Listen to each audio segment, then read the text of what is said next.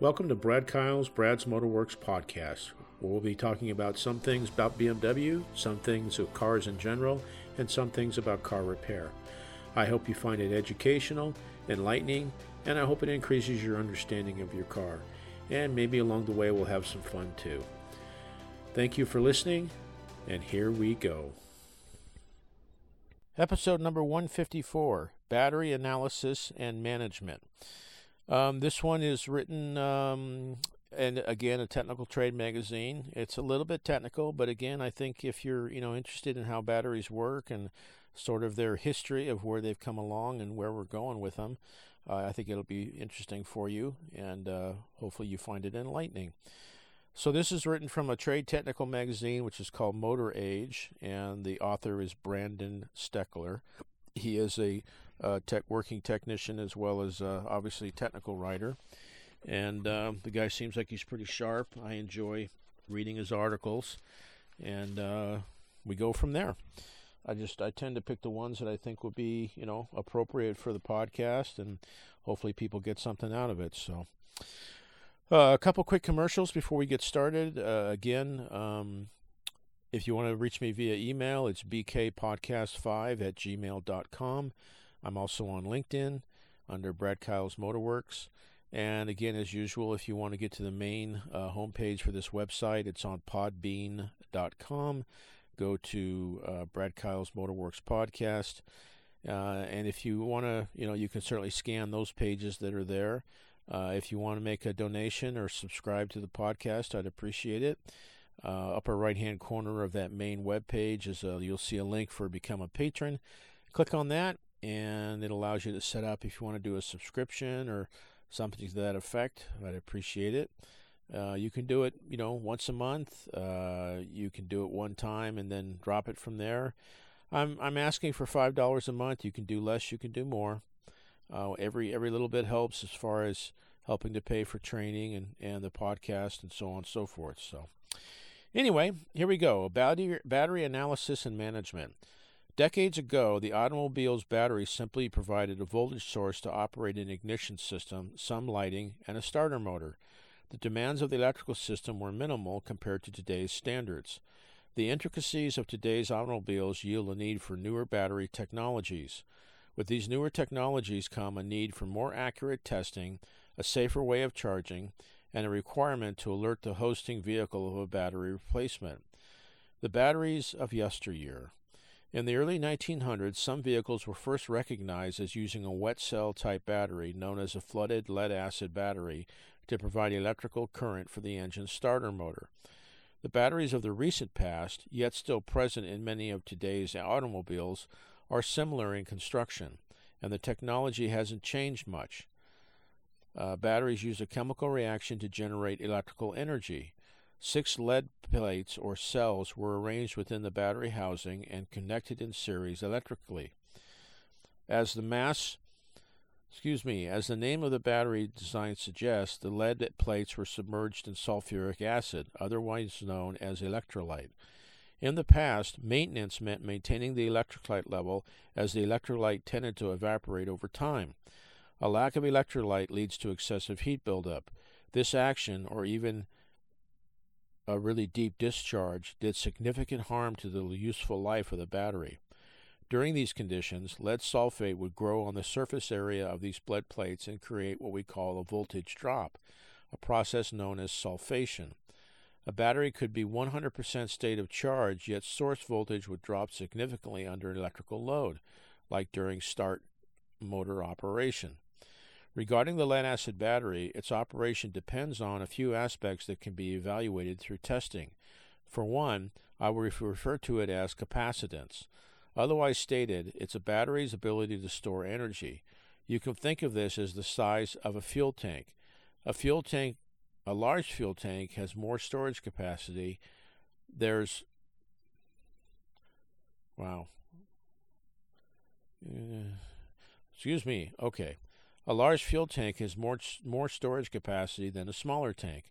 A battery with more capacitance can store more electrons than one with less capacitance. Another aspect to be evaluated is one from the perspective of internal resistance. The internal resistance influences electrical current flow. The greater the resistance, the less current will flow, and this will affect the operation of both the battery output as well as the ability to take on charge. Charging and discharging. This information is inferred by way of conductance test. This test involves measuring voltage and a minimal current to infer the resistive values of the battery. One more perspective is self discharge. This point of view helps infer mechanical integrity. As a battery begins to uh, fail, its ability to maintain its charge lessens. When it comes to testing these batteries, a handful of test procedures have been at disposal as automobile technicians. Specific gravity testing using a hydrometer or refractometer, electrical load testing, carbon pile testing, capacitance testing, specialized handheld device, source voltage testing using a DVOM. And this is where your um, source voltage comes up. Uh, source voltage testing using a DVOM, which is, means a digital volt. Internal, res- internal resistance, specialized handheld device. And conductance test- testing, specialized handheld device. We capitalized on these tests mainly because of how they, easy they were to implement. They infer battery health. One of the most immediately telling tests, the electrical load test, is also one of my favorites. Typically, the test involves monitoring the battery's ability to maintain sh- above a minimum voltage level while under a measurable electrical load. The, this frequently involved using a carbon pile load found within many testers out there in the market. One that stands out in my mind was the VAT 40 or VAT 45. These are Snap-on, by the way. This is a very reliable way to evaluate a battery as it is a true load and mimics what the battery will d- discharge. Excuse me. It will mimics what the battery will undergo in a real life situation. It will very easily flush a fault to the surface. Think of it as a stress test. The downside is that these testers are quite expensive and require a tech to talk to walk across the shop to fetch the tool, as shops typically only own one of them. Although reliable, that's not very efficient, if you ask me. A smaller alternative is to allow the vehicle's starter to be the load. Talk about a real life situation. A technician can either use a DVOM with a min max voltage capture function or even a multi trace lab scope to monitor voltage and current simultaneously while the starter loads the electrical system during cranking. Of course, the scope was very expensive too. However, it can be used for many other situations, making its return on investment quite fruitful and therefore as easier expe- expense to justify. AGM batteries and the technologies they serve. Nowadays, a more modern flooded lead acid battery is sealed and doesn't require electrolyte replenishment. The technology has gotten a lot better too. A valve regulated lead acid battery, otherwise known as an absorbent glass mat or AGM, is one that still relies on the chemical reaction between the lead plates and the electrolyte to take place. However, rather than flooding the battery with electrolytes, the lead plates are simply wrapped in the absorbent glass mat and the lead plate is held against the electrolyte rather than swimming in it. This accomplishes the same chemical reaction without the need for a bath of the electrolyte. One obvious benefit of not needing that abundance of electrolyte makes the battery ideal for vehicles like motorcycles, which spend much of their time on the road off kilter. Another less obvious benefit is the fact that these batteries tend to tolerate a deep cycle without any major degradation of useful life. AGM batteries have more electrical capacity to weight ratio. That means you get more bang for your buck and the battery weighs less. With emission standards getting more stringent each year, the goal of achieving maximum power delivery from the engine with fewer tailpipe emissions and even greater gas mileage is not an easy one. Shedding every ounce of weight is an interest to any automobile manufacturer. However, more of a concern is with the evolution of vehicle technology. Systems like stop start are definitely an emissions controlled dream come true. The catalytic converter allowed for great control over dangerous pollutants like hydrocarbons, carbon monoxide, and oxides of nitrogen. However, carbon dioxide, although naturally occurring, is considered a greenhouse gas, and re- to reduce it means shutting off these engines. This, these frequent heavy loads to be placed on the lead acid batteries of years past would end their lives swiftly. Again, the AGM batteries are relied upon heavily for support of the start stop system because their deep cycle capability and smaller size. Some other technologies to consider are the infotainment systems and others which place a significant load on the batteries, especially during key off system operation. The deep cycle capabilities allow the AGMs to maintain an adequate charge during these long periods of off key parasitic loads. Some significant differences between the AGM battery and the flooded lead acid battery were charging strategies and testing procedures. AGMs differ, differ from flooded lead acid batteries in that the charging procedure performed by the technician and charging system strategies performed by the vehicle charging system are significantly different. AGMs are much more sensitive to overcharging and can be easily damaged as a result. Specialized battery chargers must be used to alter the charge rate during a charging cycle. The vehicle's onboard charging system must function sim- similarly. The ECUs that are responsible for operating the charging system monitor for voltage, temperature, and current. The system closely watches characteristic, characteristics like st- state of charge, what's known as SOC, state of health, or what's known as SOH, to infer the state of function, SOF. SOH is similar to the size of a gas tank, as mentioned earlier, whereas SOC is sim- similar to um, how the fuel tank, how, boy, is similar to how full the gas tank is. That leaves what really matters, SOF, which will basically take state low far the, state how far that fuel gas tank will carry you. Wow. The point I want to make is that how we are go about testing these newer technology batteries is different, and accuracy is crucial to longevity. What used to be a simple procedure replacing a battery is more complicated now. The use of a carb capable scan tool is a must. Post replacement procedures exist to alert the ECU of the new battery in place. The charging system strategy and charge rate change over time, and not performing this post replacement procedure will allow the alternator to cook the new battery and destroy it in relatively short time. New technology breeds new tools. How we go about testing these batteries requires some different tooling to maintain accuracy and ultimately happy customers.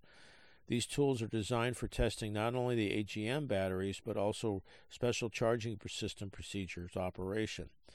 Many of these tools on the market today are only a few hundred dollars and a lot more reliable than the tools of old, which can cost thousands and are not designed for AGM battery testing. These newer tools